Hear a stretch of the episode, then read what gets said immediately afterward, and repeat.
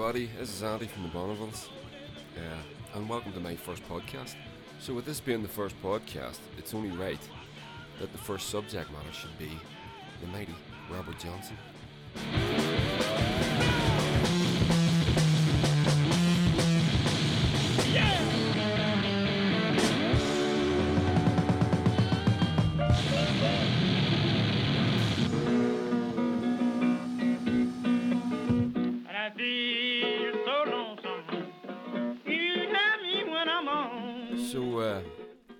Was Robert Johnson? Well, Robert Leroy Johnson was an itinerant musician from Mississippi, United States of America, and he died uh, in 1938, August 18th, August 16th or 18th, something like that, in 1938.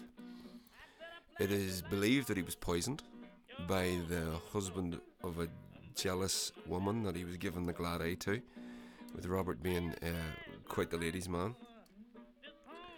And it isn't known where he was buried. There are three grave sites with markers on them, but what is known is that he was almost certainly given a, a pauper's burial. So he would have went into a pauper's grave, which would have been standard practice back then.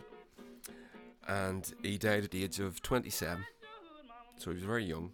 He left behind him a legacy of music that would have to, to say that he's one of the most important musicians that's ever lived, certainly in the popular recorded era, is not an overstatement. He informs pretty much most of what we consider to be popular music today. Um, he would have been considered quite sophisticated at the time, um, for especially for a blues musician, and um, his musicianship and guitar playing were second to none.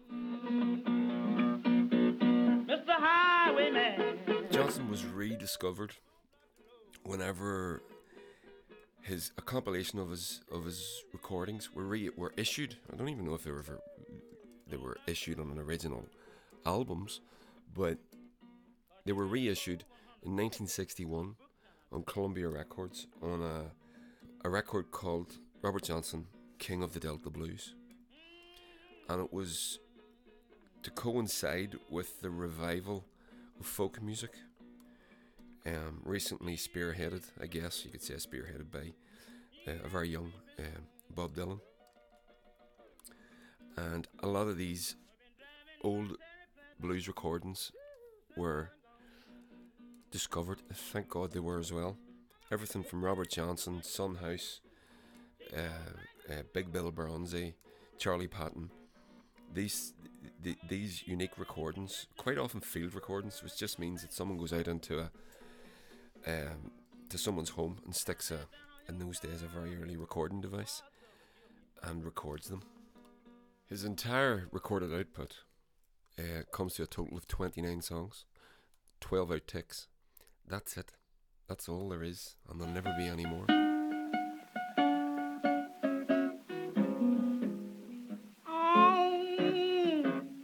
Reason that I have a deep uh, fascination with him, and it is, I have, I have, I have a huge love of his of his work, but I have a deep fascination with the man. Um, I discovered him in a book. I discovered the story of him first before I got to his music, and his story intrigued me, and that made me go and search out his music, and uh, I I just fell in love with Robert Johnson. But as I said, it was the the story of Robert Johnson that got me first. So, if you don't know the story of Robert Johnson, this is in a nutshell basically what it is. Um, he is said to have sold his soul to the devil at the crossroads at midnight in return for the ability to play the guitar. Now, I'm a 16 year old superstitious Catholic boy, still going to Mass. I'm in England on my own. I've left home in Ireland and I've gone to work in England. And I discover Robert Johnson. Back to the land of California, to my sweet home, Chicago. I'm fascinated by the idea of selling your soul to the devil. and it made me question whether, given the opportunity, would I have done the same thing. And uh, I'll be honest with you, I don't really know what the answer to that would be. you want to go? Back to the land of California, to my sweet home, I then discovered his music. I then found it, went and found his music, and it. I'll be honest. At the beginning, I wasn't completely sure I enjoyed it. I didn't know what I was listening to, I stuck with it, and got past the hissiness of the recordings. It's one of the things that you're gonna have to, if you've if you've never listened to him, you're gonna have to persevere. The recordings are very early, very raw, and you're gonna have to push past that. But once you do, you start to hear what's really there and I fell in love with the man, the myth, and his music. From away. Somebody will tell me that you need my help someday. Hey, hey, baby, don't you want to go? Of California, to my sweet home, Chicago.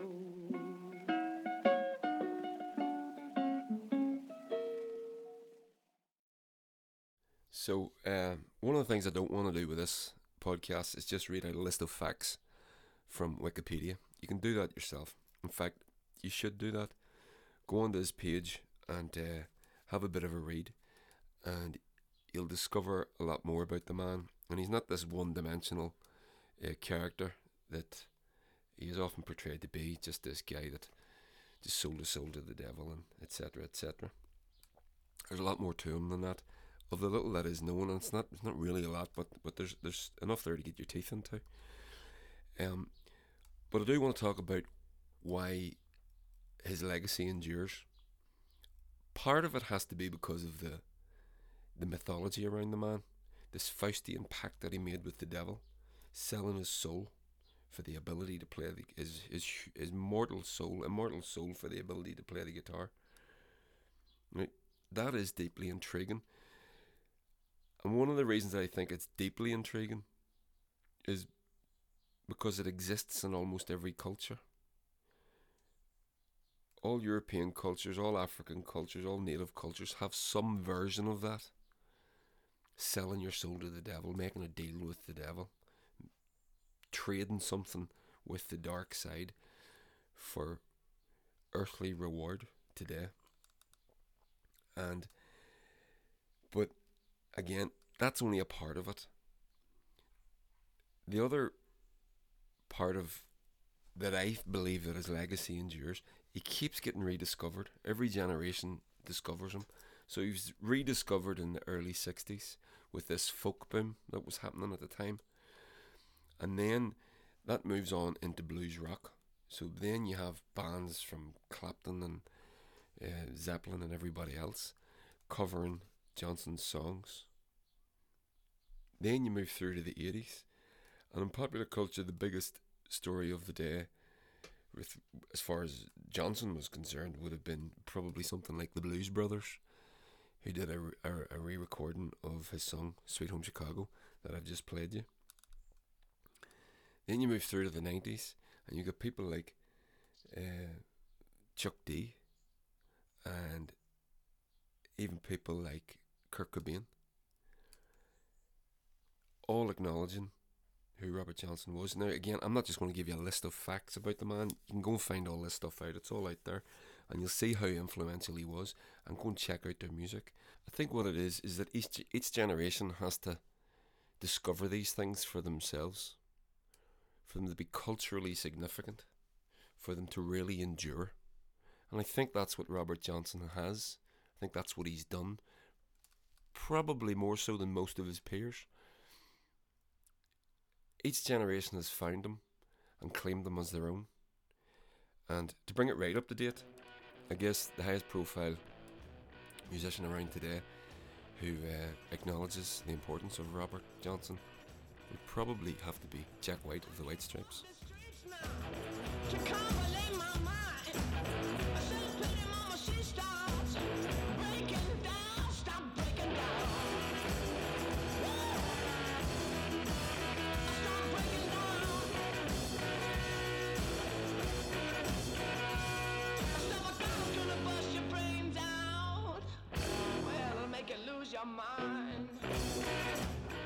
Two white Detroit uh, kids record a killer version of Stop Breaking Down by Robert Johnson in 2001, some 70 years after the original song was written. And they put it on their debut album, uh, and it goes on the second track on the album, which to me is telling two things. One, it's such a great version of a great song. And I like to think that they're paying a little tribute to Robert Johnson by putting that song on so early. It is a killer track, and if you go to any, uh, if you ever catch me DJing, which I do from time to time, this is one that always gets played.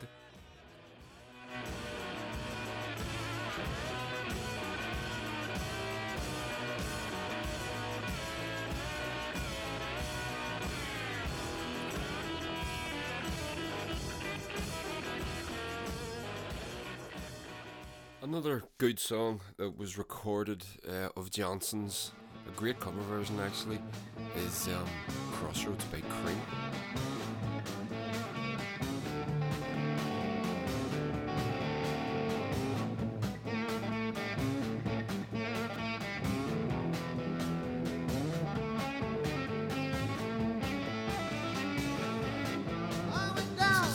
Fantastic song, probably one of Johnson's most enduring, uh, and it's a great version.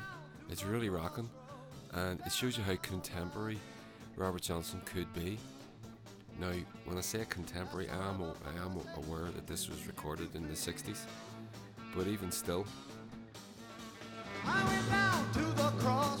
and as whenever I use expressions like Robert Johnson informs all music today, it's through this lineage, it's through this periscope that I'm looking um, people like this and how his music recorded in a completely different place in a completely different time still means a lot to people. And uh, as uh, although this was recorded in the 60s, it's still a fantastic song.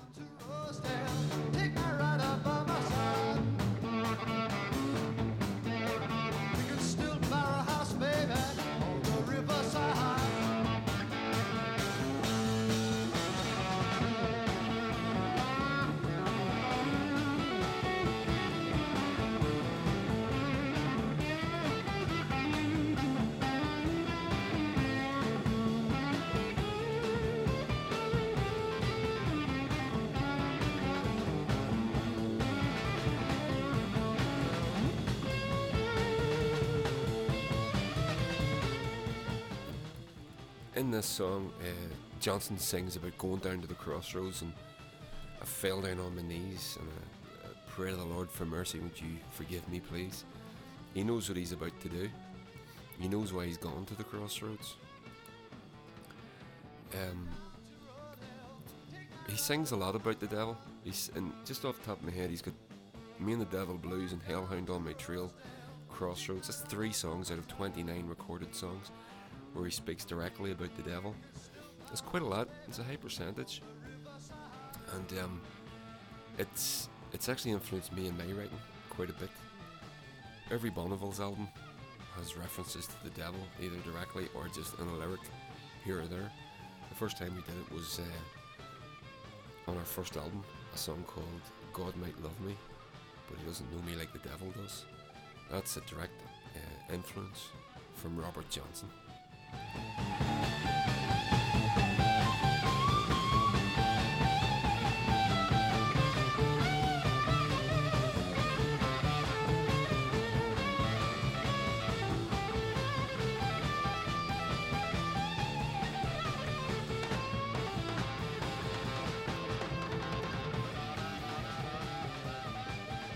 Yeah, so there you go. Uh, Robert Johnson, my take on the great man.